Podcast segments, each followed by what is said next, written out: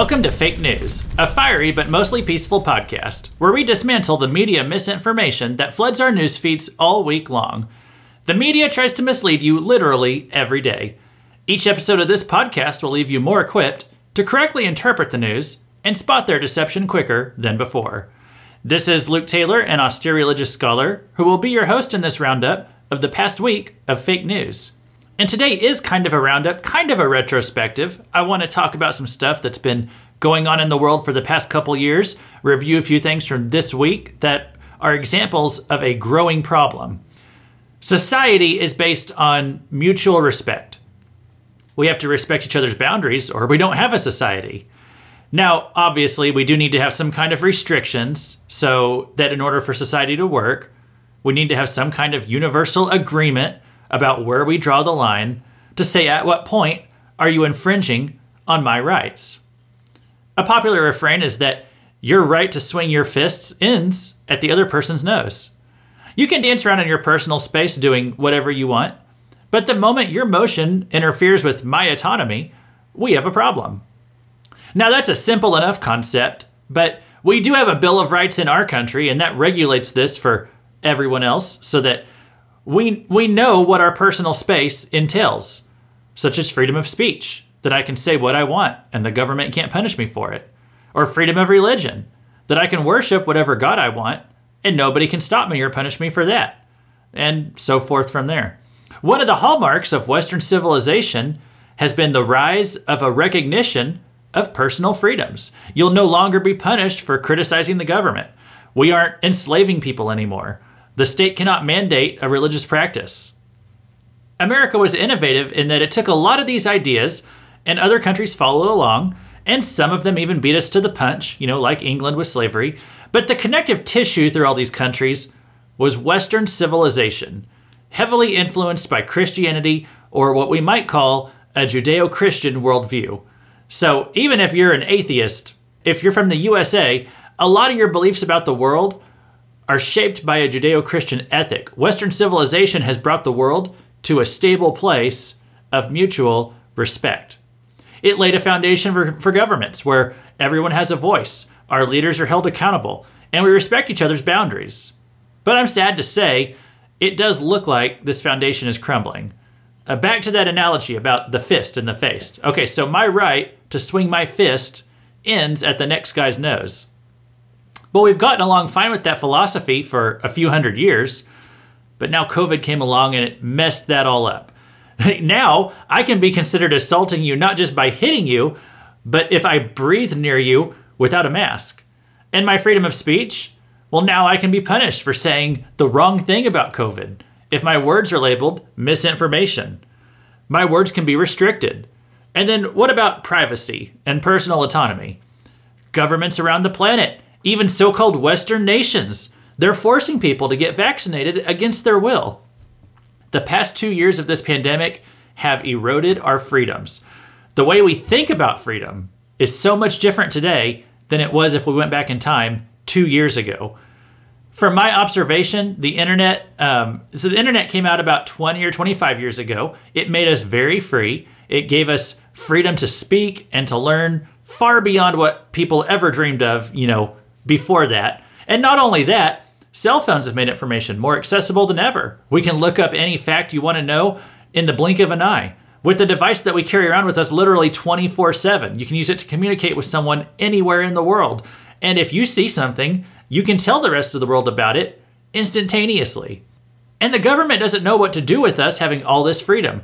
Governments can't control the flow of information like they used to you can no longer obscure the things that you want to obscure from the everyday citizens. We're starting to see these Western nation leaders take steps that would have been really shocking to us just a few years ago. So, something I'm realizing now is life might not go back to normal after all the shakeups of the past few years. You know, I think the pandemic will end, but some of the effects are going to linger on. You know, in the past, we saw political movements and they got hot for a while and then they died down. Occupy Wall Street, you know, that had a moment and it died down. A major economic recession in 2008. It was a huge issue, but then that got better over time. The, now the effects can linger on. Um, Black Lives Matter, Black Lives Matter, that movement, especially in 2020, I mean, it reshaped views on race that I think are not going away anytime soon. They've made society worse. I, I, you know, I had hoped that we could go back to the old attitudes on race from 10 or 20 years ago. But I don't think that's going to happen anymore. I don't think it's going to be something like Occupy Wall Street where, you know, it got big and died down and we went back to normal. We had a little bit of a reset after trying something different. I don't think a lot of these things are going to go back to the old way of, of the old normal. We have a new normal. Critical race theory is now the dominant lens through which politicians and the entertainment industry and academia and the news media, it's how they view everyday issues. So Bernie Sanders, he may never run for president again, but socialism is more popular than ever in this country. He's a big part of why. So some things are just moments and they go away, and other things become movements that carry forward into the future. Here's something I wish would go away, but I don't think it's gonna the deplatforming of people on social media, or what we call cancel culture. Man, that really thrived the past couple years under claims of cracking down on misinformation. But you know what? Even when the pandemic ends, I think Democrats are still going to try to force people to lose their voice in the public sphere. And all the control that the government did seize during the pandemic, they're not just going to give it back. And that's what we're going to be talking about today. So, this is not an episode about COVID 19. I actually just did a two hour episode on that. if you want to go back and listen to it, I'm not talking about COVID 19 again today, but I want to talk about the authoritarian mindset that many people have adopted as a result of the past two years. Ben Shapiro wrote a book a year or two ago. It was called The Authoritarian Moment. I didn't read it. I'm sure it was good. But I don't think we're actually in an authoritarian moment. I think right now we're in an, in an authoritarian movement. The Western nations, which brought freedom to the world, are now coming up with new ideas to quash freedom. And this movement is not slowing down. I think the future is actually going to look a lot more restricted than the past. So let's talk about some of those things today.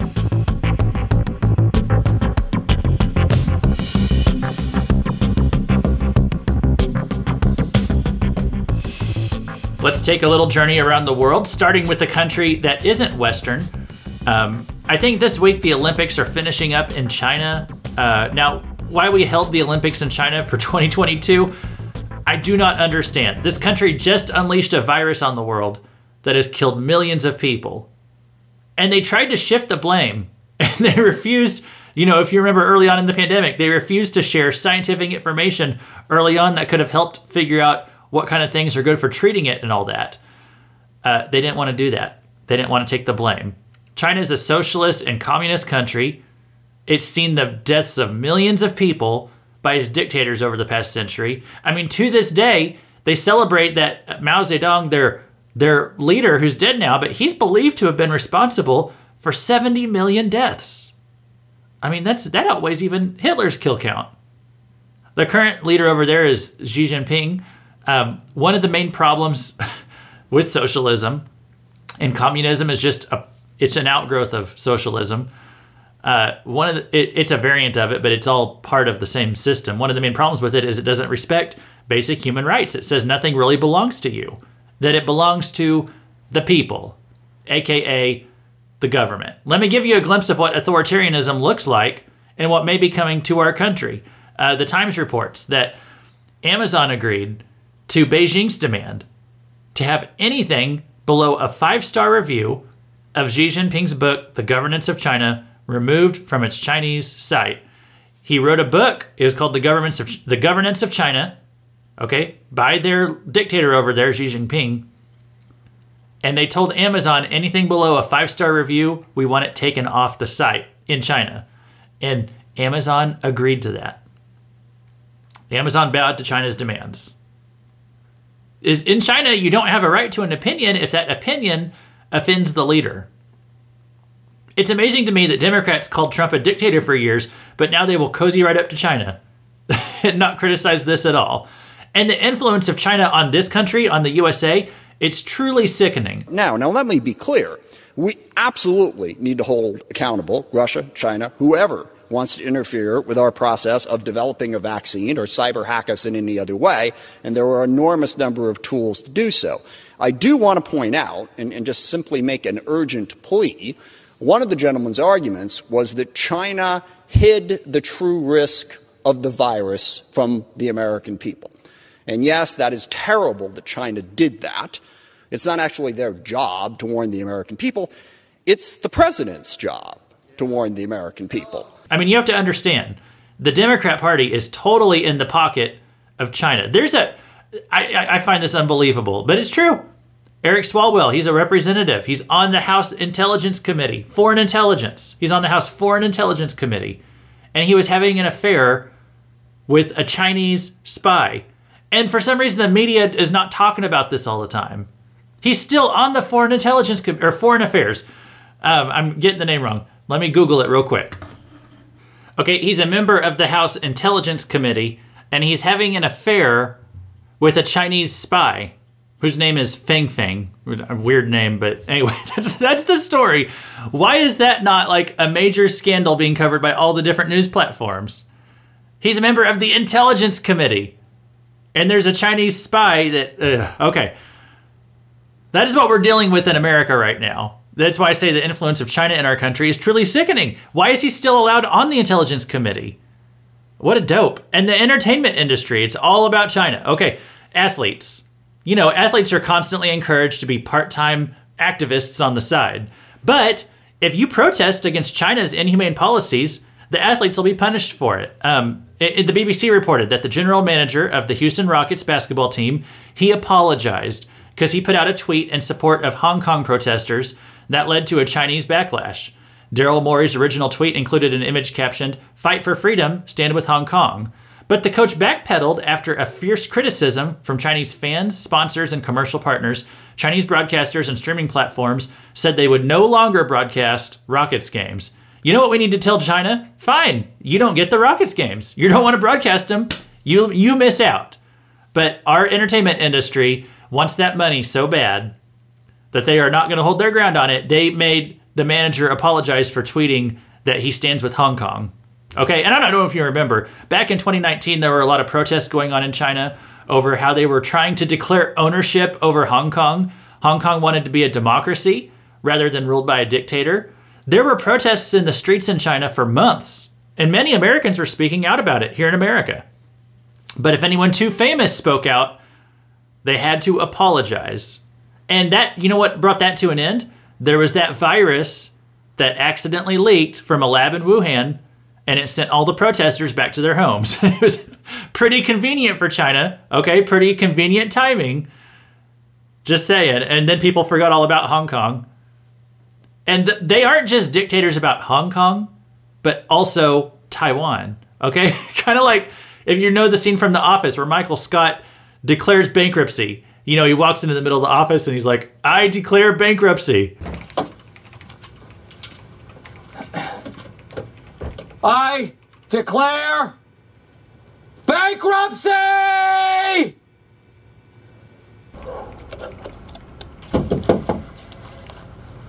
Hey, I just wanted you to know that you can't just say the word bankruptcy and expect anything to happen. I didn't say it, I declared it. Still. That's what China thinks they can do with Taiwan. They think, oh, we can just declare that Taiwan is part of China. Well, Taiwan's not a part of China, guys. It's Taiwan. But you know what? China wants Taiwan, probably because Taiwan is such a leading tech manufacturer and tech is the future. Um, last year, one of the stars of the new Fast and Furious movie, uh, John Cena, he's talking about all the places this movie was going to open. He was just doing the regular promotional stuff. And he said, like in an interview or something, he's like, he said it's coming out in China and it's coming out in Taiwan. And he's listed a bunch of countries where it's coming out. And then that was a big no no because by saying that the movie came out in China and Taiwan, it implied that they aren't the same country. So he had to put out another video begging for China's forgiveness. And he and not only that, he said it like in Chinese. It was it was so pathetic. I mean, what a pathetic sissy. He's this muscled up wrestler guy, totally a weenie when it came to China. He just bowed right down to what they wanted. it was sick. Um, and you know what? If you go to Wikipedia right now, and type in Taiwan, this is what it says Taiwan, officially the Republic of China, is a country in East Asia. Okay, that statement is a lie. That's just China controlling Wikipedia. Taiwan is Taiwan, not officially the Republic of China. But you know what? If Russia is going to be successful in taking Ukraine, like as they seem poised to do this week, China will probably move to Taiwan next. You know, America used to be kind of viewed as the policeman for the world. Um, not that we necessarily, I mean, we did get involved in a lot of conflicts in other countries, but we kind of kept the peace around the world because people were afraid of America and they didn't want America getting into their business. So people kind of, other countries left each other alone a lot of times because they did not want American interference. But right now, nobody's afraid of America. They're not intimidated by America anymore. And I can't imagine why. And there was no way we were ever going to unite Ukraine. I mean, excuse me, uh, uh, uh, Iraq, Afghanistan. No way that was going to happen. Oh, yeah. Okay, so that's why. Yeah, I can't imagine why China's not intimidated by us right now, guys. But you know what? After the disaster of Biden's withdrawal from Afghanistan last year, and and then like a month ago, do you remember that Biden basically invited Russia into Ukraine? You know, he said if you come in slowly, it'll you know we won't do anything about it. I mean, when Biden's practically handing Ukraine to him on a silver platter, why wouldn't China move on Taiwan next? Obviously, we're not going to do anything about it. Say what you want about Trump. He didn't get us involved in any conflicts, but he knew how to be a strong man and keep other countries in line just with his words signed our deal, USMCA, and the relationship is very strong. China and others have criticised you for using the phrase uh, Chinese virus. Uh, how do you feel about that? Are you going to continue using that phrase? Well, China uh, was putting out information which was false that our military gave this to them. That was false. And uh, rather than having an argument, I said, uh, I have to call it where it came from. It did come from China. So I think it's a very accurate term. But no, I didn't appreciate the fact that China was saying that our military gave it to them. Our military did not give, give it to anybody. Critics say using that phrase creates a stigma. Um, no, I don't think so. No, I think saying that our military gave it to them creates a stigma. Say what you want about him, but it's true. We had no, the first president in my lifetime that didn't start us any wars anywhere now Joe Biden's president. I don't know if he's going to start any wars. It looks like he's just going to shrink America away and war might break out everywhere else. That's what happens when America is weak and whenever we elect weak leaders.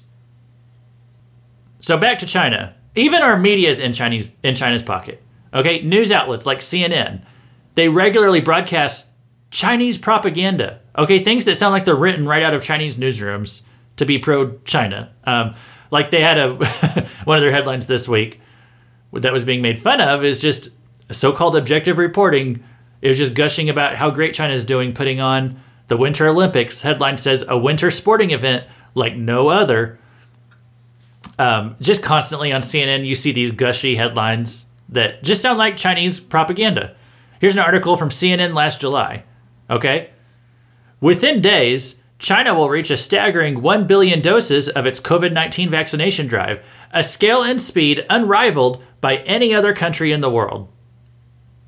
As of Wednesday, China had administered more than 945 million doses, three times the number delivered in the United States, and almost 40% of the 2.5 billion shots given globally. The number is all the more remarkable. Wow, guys. Does that sound like objective reporting to you? The number is all the more remarkable given its rollout had a slow start. China reached its first million doses on March 27th, two weeks behind the US, but the pace picked up significantly in May with more than 500 million shots given over the past month, according to data from China's National Health Commission. They are using China's own statistics to say this. China, which claims that only 5,000 people over there have died from COVID, whereas in America we have 900,000 and they say they have 5,000 and they have like twice or three times as many people as us. I don't know how many people they have. They have like a billion people in China. We're going to trust their own statistics when it makes them look good. maybe CNN stands for the Chinese News Network. As I mentioned, um, or maybe I didn't mention this, but China, they've been imprisoning these Uyghur Muslims lately, and they're just not being held to account over it. No one's doing anything about it.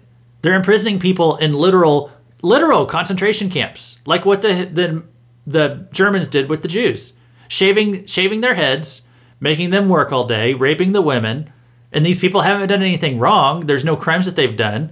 China just doesn't like the Uyghur Muslims. They're doing this to these people, and nobody's doing anything about it. And if you or I speak out about it, we're the ones criticized about it. Our our our uh, athletes go over to compete in the Olympics there, which they shouldn't be there anyway. And Nancy Pelosi goes out and says, "Hey, don't be doing, don't be speaking out against the oppression going on over in China. Don't be talking about that while you're over there. That's not the time or place to be talking about those things."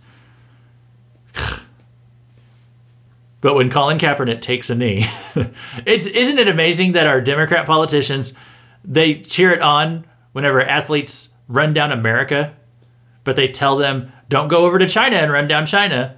But then they're, they're you're applauding it and cheering it on whenever they run down America. Really makes you wonder which country they like more. Let's talk about another country besides China. Let's talk about Australia for a minute. Australia is so controlling about COVID if you break quarantine, they will literally put your name on the news to shame and ridicule, ridicule you. Like we've kind of talked about this on some programs in the past. Um, Seven News in Australia reported, like just as an example here, a COVID positive man labeled public health enemy number one is continuing to elude police days after a warrant was issued for his arrest. Anthony Karam, 27, was told by NSW Health that he had coronavirus on August 14th and must go into isolation. However, according to police, he defied those orders and continued to move among the community. And the article calls him a fugitive, criminal, for what? For not locking down when they told him to lock down.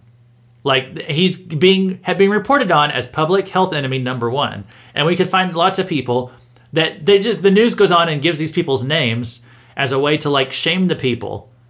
And and there's probably not very many people who are doing that as big as Australia is, but they are so terrified of their government over there and they are so compliant with what the government says. If you break the rules, you become a 15 minutes of fame over it.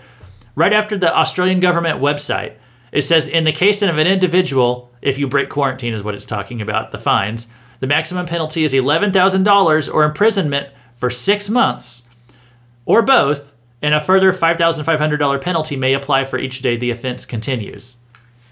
You break quarantine, you could be fined up to $11,000 for going outside. You know, I remember 10 years ago, like Australia was always bragging about how they had disarmed themselves, you know, from firearms. That was like constantly being talked about. America would have a shooting. Barack Obama would go on TV. He'd say, Why can't we be more like Australia? You know, they got rid of their guns. They were smart. We need common sense. 10 years ago, Australia is bragging about it. American politicians are saying, we need to be like Australia, get rid of our guns. Y'all remember what the purpose of the Second Amendment is? It's to protect yourself from an authoritarian government. But they don't have a Second Amendment in Australia, so they got rid of guns. Look at, look at what's happened to them 10 years later. I don't ever want to hear about gun control after we went through COVID. I never want to hear about gun control from the Democrats again. We've seen what happens. It will get to Canada too before long. So, uh, some other countries in Europe, I mean, you have countries like Australia, or I'm sorry, Austria. I always get those confused, Austria and Australia. I'm sorry I confused them there. I want to talk about Austria for a minute. Okay? Austria, they have been one of the most extreme countries about COVID. They literally fine you for every day that you don't have the vaccine. You have to pay a fine in Austria just for existing if you don't have the vaccine in your body. They fine you for it over there. And if you don't have the vaccine, you're not even allowed to leave your home. You must lock down.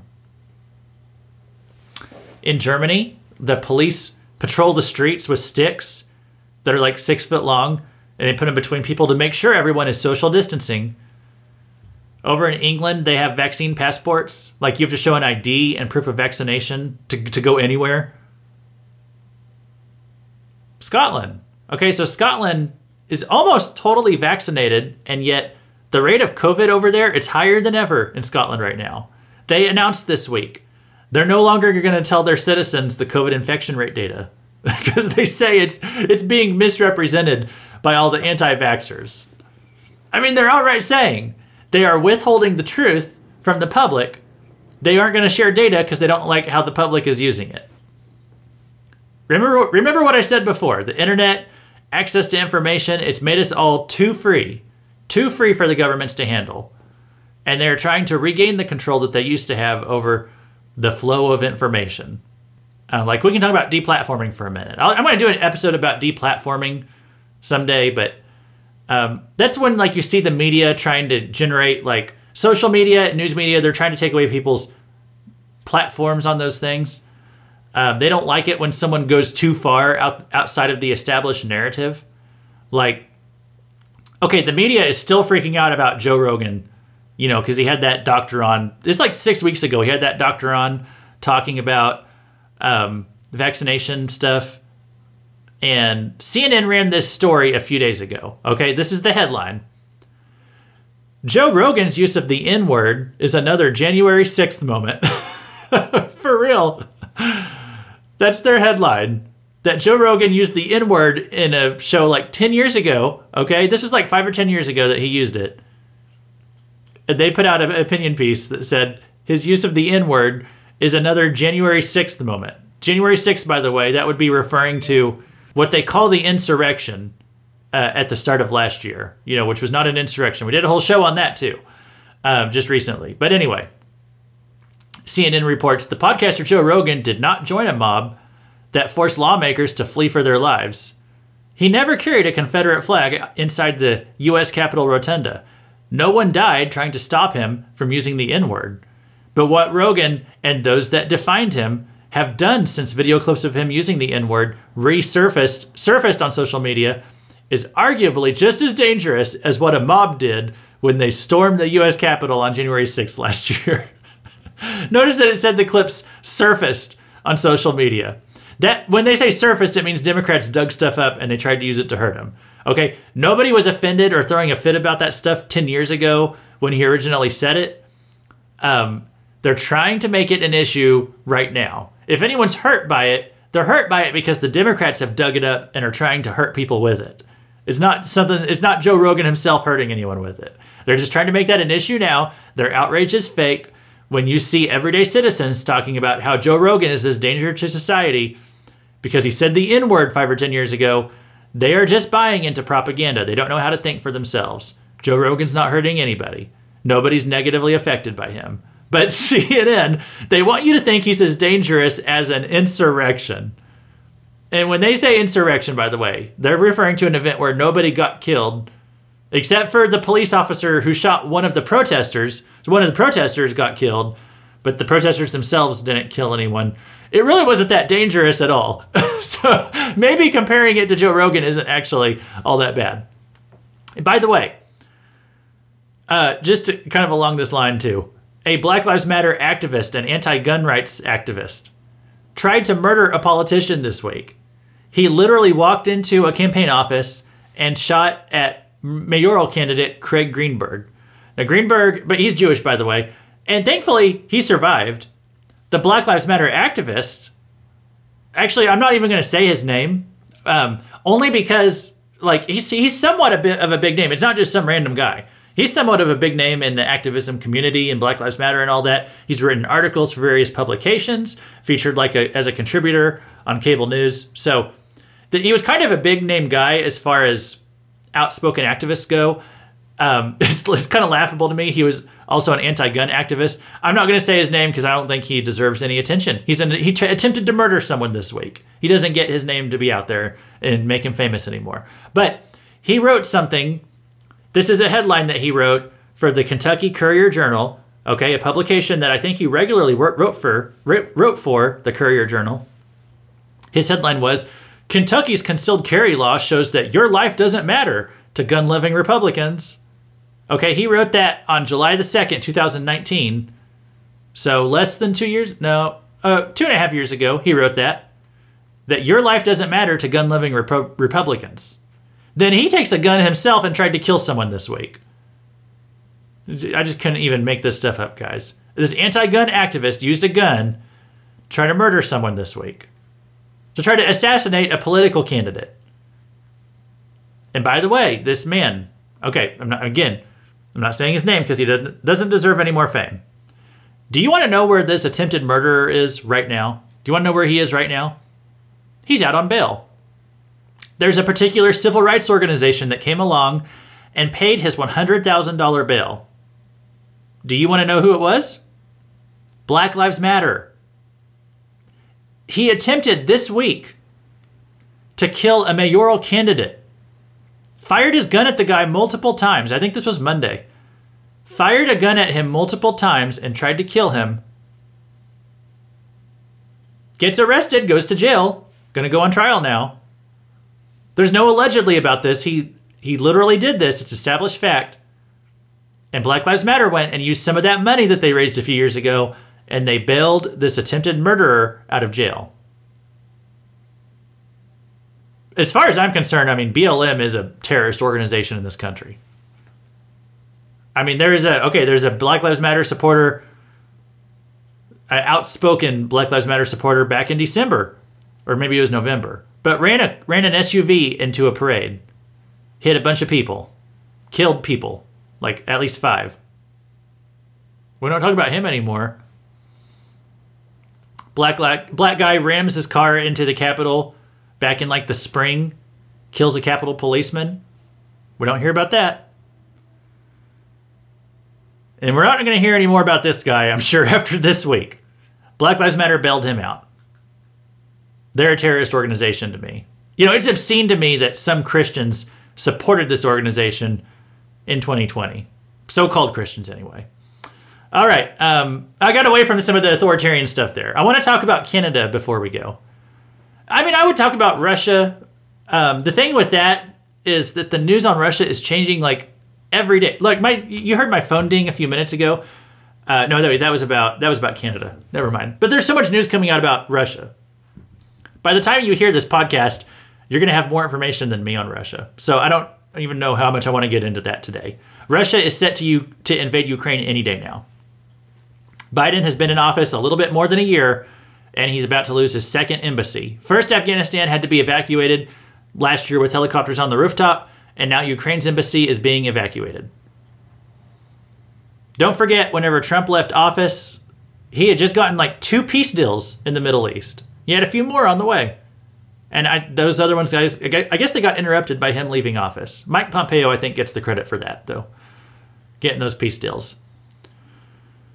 And Trump was impeached because he was looking into Joe Biden's sketchy activities in Ukraine. And the Democrats impeached him for it. They said, you know, he was using government resources to investigate a political opponent, which, by the way, just like Hillary and Obama did to Trump. But when Trump tried it, he was impeached. And they called it abuse of power. And Trump didn't break any actual laws, so they, they had no actual charge to stick on him. They just called it abuse of power.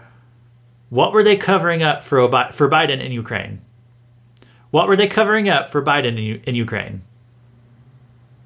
I guess Russia's probably going to find it. so, okay, to Canada. Now, as you know, they've had that trucker protest lately. Truckers are refusing to accept vaccine mandates. And they had a trucker convoy going across the country. It was disrupting supply chains up there, um, blocked some traffic. It put the whole country into some kind of economic turmoil. Uh, some territories are easing vaccine restrictions because they're trying to move on past the pandemic. But Justin Trudeau, he's the dictator up there in China, he can't take it. He wants to show everybody he's not afraid of these truckers, that he's going to win against them. That, that ding on my phone a minute ago was that one of the Freedom Convoy, Freedom Convoy key organizers was arrested up in Canada. They're arresting Imagine if America was arresting protesters they do when they get violent, but this has not been a violent protest. They're driving trucks, they're honking horns. People are crying about it because they're honking horns, but it's not a violent protest. Uh, there, there were some anti-protesters who like rammed their car into the convoy, and so that was violent. But that wasn't the original protesters doing that. That was some people protesting the protest. Anyway, Justin Trudeau, he wants to be Mr. Tough Guy and put a stop to all this instead of just letting the pandemic end Justin Trudeau wants to fight to the death. So, first of all, there was a GoFundMe set up to give donations of money to the trucker convoy. It was to help them with expenses, you know, as, as they were trying to keep this thing going. GoFundMe and the Canadian government decided to freeze that money to prevent it from going to the truckers. GoFundMe said that they would redirect that money to other causes unless you asked for a refund. So I'm telling you that so now you know don't use GoFundMe for anything. They are an evil authoritarian organization that works with the Canadian government to steal from people. They stole from Americans and they're giving that money to whatever they want to now. Then another money raising organization, it was called Give Send Go. They raised a bunch of money for the truckers, but they were hacked and their donor list with like with personal information of a bunch of donors, it was sent out all over the internet to dox anyone who donated to them. Now, obviously, it's also to scare people who wants to donate to the truckers going forward. They say, "Well, we'll hack you and, and s- distribute your personal information everywhere." And Twitter's just allowing it, by the way. They are allowing the sharing of these donors' info. Remember, a couple years ago, talking about Hunter Biden's laptop, um, it was banned by Twitter because they said it was personal information. It wasn't hacked or anything; it was just personal information. The Give Send Go donor list was hacked, and Twitter is just allowing it to be shared. But they would block you from talking about Hunter Biden's laptop story. This week, Trudeau froze the bank accounts of the truckers. I mean, th- th- just listen to this. He froze the bank accounts of the truckers. He used his government authority under something called, like the Emergency Powers Act. It's never been used before in Canada history. He used it to declare that he had the right to punish these truckers by freezing their bank accounts because he disagrees with their protest. That he, he, that's what he used his authority to do, which is not authority, that's authoritarian, by the way. But that's the man Canada chose. Like, listen to this clip of him. This was him running for office a few years ago. Listen to this clip. Even with Sun TV watching for any slip, he was asked which country he most admired and referred to China. There's a level of, of uh, admiration I actually have for China. Um, because their you know, basic dictatorship is allowing them uh, to actually turn their economy around on a dime and say we need to go green as fast as we need to start you know investing in solar. I mean there is a flexibility that I know Stephen Harper must dream about of having a dictatorship that he could do everything he wanted. Uh, that I find quite interesting. So he admires China, but Canada chose him anyway. When they tell you who they are, you need to start believing them. And currently, this also disturbs me is that not a single Western leader has spoken out about Trudeau's decision to freeze those citizens' bank accounts. Just imagine for a minute if Trump had said, like, oh, these these Black Lives Matter activists, they're burning down our cities, they need to go home. I'm going to freeze their bank accounts until they stop. Okay, now I hated what they were doing, but I mean, if they had done, if Trump had tried to do that, it would have been condemned by people on both sides of the aisle across this country. Like, it would have been unthinkable that someone would do something so evil. As much as I disagreed with the BLM protests and riots a few years ago, and they could, they should have been arrested for what they were doing. But if Trump had said, "I'm just going to freeze their bank accounts," he would have been rightly condemned for doing that. But you know what? What was unthinkable a few years ago, that's just shrugged off as business as usual today. Because authoritarianism is not just a moment, it's a movement.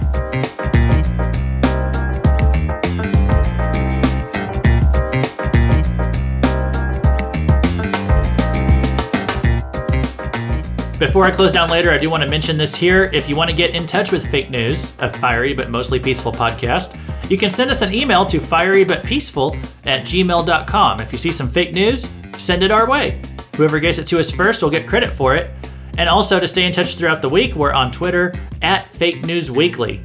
Um, if you like Bible studies, or if you just really dig the sound of my voice, I do have another podcast. It's called Cross References, and this has nothing to do with news or current events.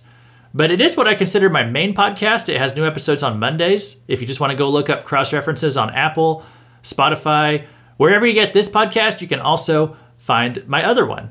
All right, let's talk about what's racist for this week. Everything is racist. So, starting with Literary Hub, um, they have a headline celebrating, oh, sorry, the racist history of celebrating the American tomboy. This was like some kind of weird. Yeah, these people get together and plan this stuff out. There were like four headlines about how tomboys are white privilege and racist and stuff like that. When a white girl acts like has it acts boyish and it's called a tomboy. Now that's also racist. Okay. Then there was Joy Reid of MSNBC. Okay, actually, it wasn't her. It was, some, it was someone on her show. So, someone named Brittany Packnett Cunningham. She's complaining about how a new self defense bill in Missouri, um, it's called the Castle Law, which I thought we already had that in Missouri, but the Castle Law says that if someone intrudes into your house, you can shoot and kill them. Okay? Here's how here's how Cunningham went on Joy Reid's show, and here's how she described the law. She said, "They want to return to the days when you could lynch or murder black folks. That's not hyperbole." so when when there's a law that says so, if someone invades into your home that doesn't have permission to be there, you can shoot them. It, there's a law that if someone does that, you can shoot them. They say, "Oh, you just want to go back to where you can murder black people." you know what? If you think home intruders are black people, that makes you the racist. I know I kind of go back to this a lot, but that makes you the racist, guys. Um, if someone invades my home, personally, I don't care what your skin color is. Like, white privilege will get you nowhere in my house if you're invading my home. I believe in equality of shooting all home invaders. Okay, so if you if you hear a home invader and you think of black people, I have some follow up questions for you, Mrs. Cunningham. All right, um, and then there was NPR also this week, who, you know, NPR could not cover the Hunter Biden laptop story a few years ago because they said they had too many important things to report on. Here's what they did a report on this week. They talked about emojis. Let me read you the headline and then the opening text. Which color skin which skin color emoji should you use? The answer can be more complex than you think. the answer is not more complex than you think, but they want to pretend it is. And maybe it's too complex for the minds over at NPR. I guess on on phones, I don't do emojis, guys, because I'm a 31 year old adult adult, and it kind of goes against everything I stand for just to discuss this here. But um, emojis are the little visual symbols that people put into texts and i guess now on emojis they have different skin tones in available to choose from. So if you do a thumbs up emoji then you can choose if you want a white person a mexican it looks like like different shades of brown and black hands um, that they want to include as emoji options now as well as just the default yellow thumbs up emoji that is kind of the classic, I guess, emoji. I don't know about emojis, okay? I don't speak Egyptian hieroglyphics. I'm just trying to read you what this story says. So the, the actual serious news reporting from NPR, it says some white people may choose yellow thumbs up emoji because it feels neutral. But some academics, some, it means like one and a half that they found somewhere. Okay, but some academics argue that opting out of white thumbs up emoji signals a lack of awareness about white privilege, akin to society associating whiteness with being raceless. So, anyway, if you are a white person and you use a yellow thumbs up emoji, it means you're trying to dodge awareness of your white privilege, that you should be using white thumbs up emoji. You know, I saw this news article, someone was explaining American news to a woman over in like some other country. It was India or something. Like they were like visiting America from India. It was like some in-laws, and they were like exp- she was explaining America's what they were covering in the news. The, the Indian people just shrugged, and they're like, Americans don't have any real problems. like that's why they're reporting on it because they don't have any real problems. This is the ultimate. We don't have any. Well, we do have real problems, but since Joe Biden's president, NPR doesn't want to talk about that. So, guys, I wish we could go back to a time when we weren't talking about the skin colors of emojis. But like I was kind of saying, I feel like some of these trends, they are not just trends, they're here to stay. They're not moments, they are movements. And it may take decades to reverse this damage. Like if we ever do return to a more sane time in this country's future, um, it's going to take a long time to get there, I believe. Okay, and now for the dumbest race based thing of the week. And guys, when I first saw this, I literally thought it was a joke. Like I would have talked about it in a previous episode, but I dismissed it when I first saw it because I thought it was fake. like I thought this is too ridiculous to be true, or it's taken out of context. It's just fake news. No, it is real news. Okay, here we are. Noah get the boat from Daily Mail. Biden administration to fund handing out crack pipes to addicts to improve racial equity. that is a real headline. Also from the Washington Free Beacon. Biden administration to fund crack pipe distribution to advance racial equity. $30 million program will provide smoking kits to vulnerable communities. this is real news, guys. Let me read some of it to you. This is for racial e- equality from the Biden administration. A $30 million grant program, which closed applications Monday and will begin in May, will provide funds to nonprofits and local governments to help make drug use safer for addicts. Included in the grant, which is overseen by the Department of Health and Human Services, are funds for smoking kits and supplies. A spokesman for the agency told the Washington Free Beacon that these kits will provide pipes for users to smoke crack cocaine, crystal methamphetamine, and any illicit substance. HHS said the, the kits aim to, aim to reduce the risk of infection when smoking substances with glass pipes, which can lead to infection through cuts and sores. Applicants for the grants are prioritized if they treat a majority of underserved communities, including African Americans and LGBTQ persons, as established under President Joe Biden's executive order on advancing racial equity. Democrat run cities such as San Francisco and Seattle have distributed smoking kits to residents. okay, I'm going to stop there. So, for real, too many white people have access to good crack pipe kits. And so, instead of taking their crack pipes away from them, the United States government has said, no, we're going to send clean crack pipes to the underserved communities, such as black people and LGBT people. For real. This is a real story, guys. Now, you might be asking, why would the government try to help people do drugs?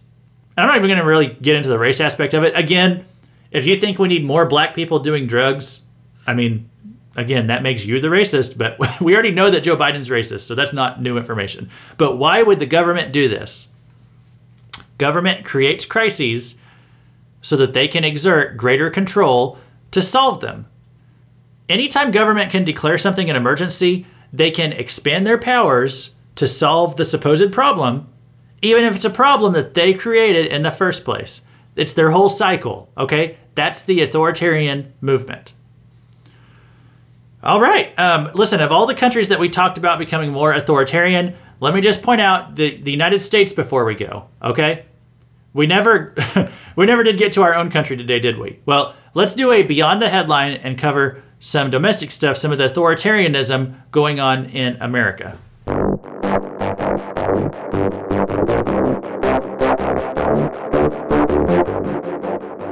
The um, the beyond the headline thing I want to cover today is from the Daily Wire. They have an article called Six Steps the Democrats Will Take to Fundamentally Alter America and Ensure Their Permanent Power. So I'm just going to read through this and make some comments. Um, first, let me say this. So when Trump won in 2016, I honestly think they were so caught off guard by that. They like they actually the Democrats they actually thought that the Republicans would never win a presidency again. I mean, it was so dumb, but they actually believed this. so now um, it seems like really right now, if they just had one or two more votes in the Senate, they would probably be trying to change as many rules as they could to remain in power. Like, you know, they accused Trump of being a dictator all those times before, but Trump never talked about doing stuff like packing the court, adding new states that were red states, changing voting laws. All that is always Democrat stuff. So, Daily Wire did a little short compilation of what they'd like to do. Let me just go through. Um, what, are Democrats trying to do to change the rules so that they are always in power? Number one, allowing non citizens to vote in U.S. elections. That is what New York City is trying to do right now. The New York City Democrat controlled city council, they passed a law that allows 800,000 of the non citizens there to vote in city elections. For real. And Representative Hakeem Jeffries of New York, he said, I fully support letting non Americans vote in New York City elections. He called it America's system of federalism. Um, it, their mayor, Eric Adams, the new mayor over there, said he would support that too. So that Democrats want illegal aliens to vote in American elections. Absolute ludicrousness. Okay, number two, allowing criminals, including terrorists, to vote from jail. During a 2019 CNN town hall meeting, Senator Bernie Sanders said he would favor letting incarcerated prisoners, including the terrorist who bombed the Boston Marathon, cast a ballot from their jail, jail, jail, jail cells. And he said, I think the right to vote is inherent to our democracy. Yes, even for terrible people. It's kind of interesting. The Democrats only favor that because most most criminals are actually Democrat. no, I don't mean that. I don't mean that all Democrats are criminals, but a majority of criminals are Democrat, and that's why Democrats want them to be able to vote from jail. Like they're they're not doing it out of any kind of principle or something like that.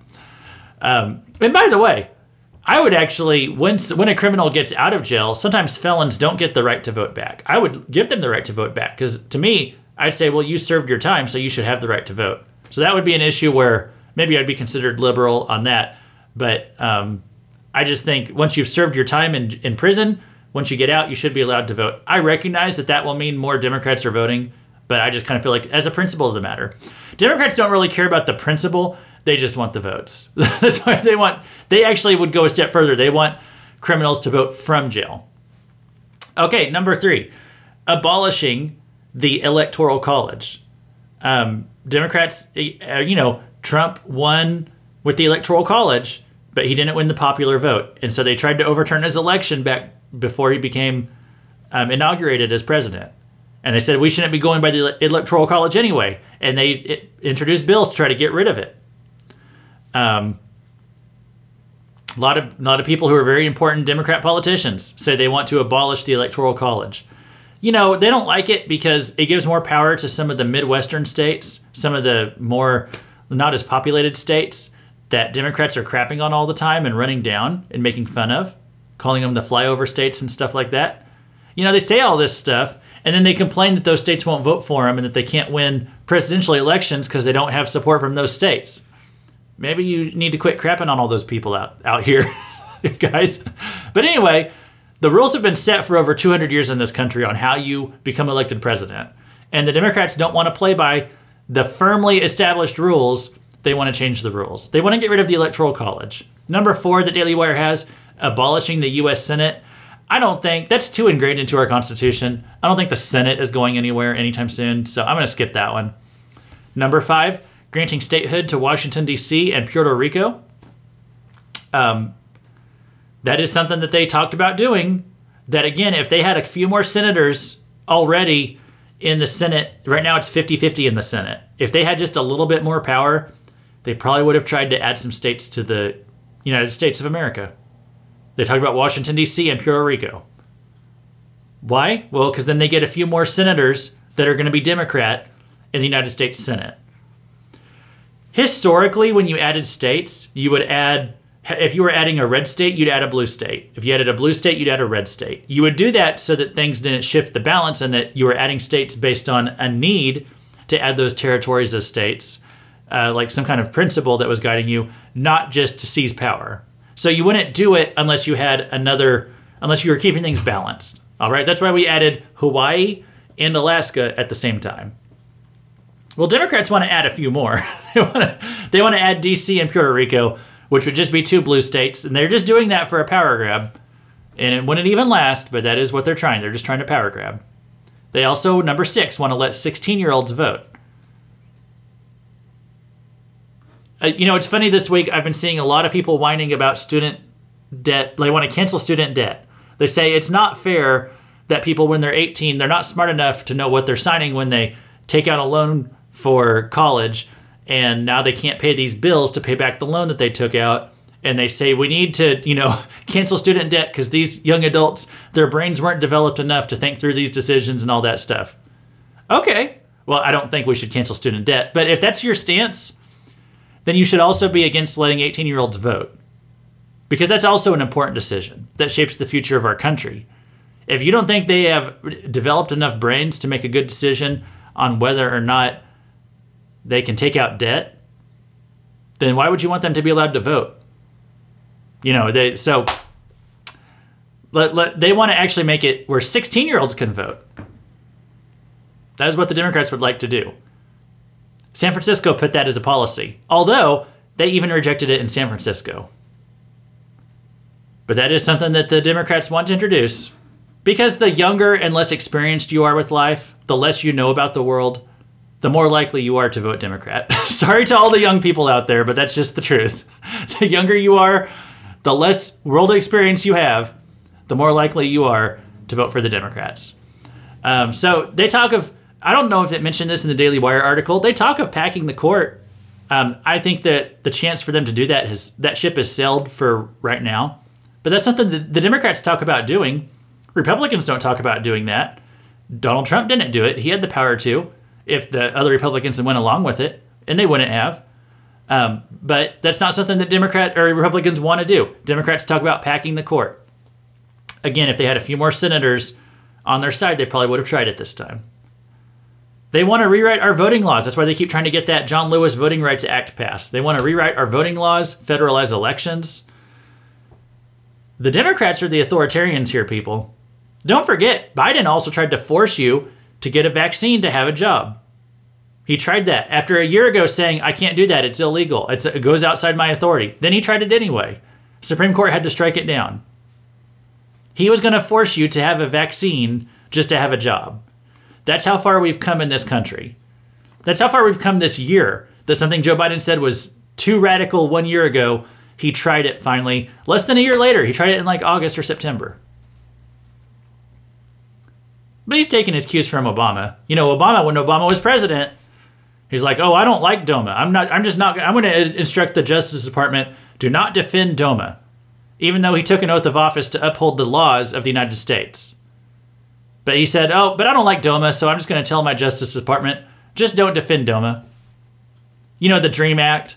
Uh, Obama couldn't get the Dream Act passed through Congress. He wanted the. By the way, I think the Dream Act was good too. I would actually support the Dream Act. Another area where I'd be considered liberal. I would have been in favor of the Dream Act. But Obama could not get enough support from Congress to pass it. So do you know what he did? He just signed it into law as an executive order. See, this party is a party of authoritarians. They exceed their authority and they do not care about the rule of law. But I want you to remember this the freedoms that you surrender today they will be the freedoms that your kids and your grandkids never even knew existed. So if you care about the future, stand your ground today. Thanks for listening to Fake News, a fiery but mostly peaceful podcast. This has been Luke Taylor, reminding you I'm a 31 year old man, and so if you hear me say white thumbs up emoji, or black thumbs up emoji, or yellow thumbs up emoji, or smiley face emoji, or fire emoji, you're living in a clown emoji world emoji, and it's also fake news.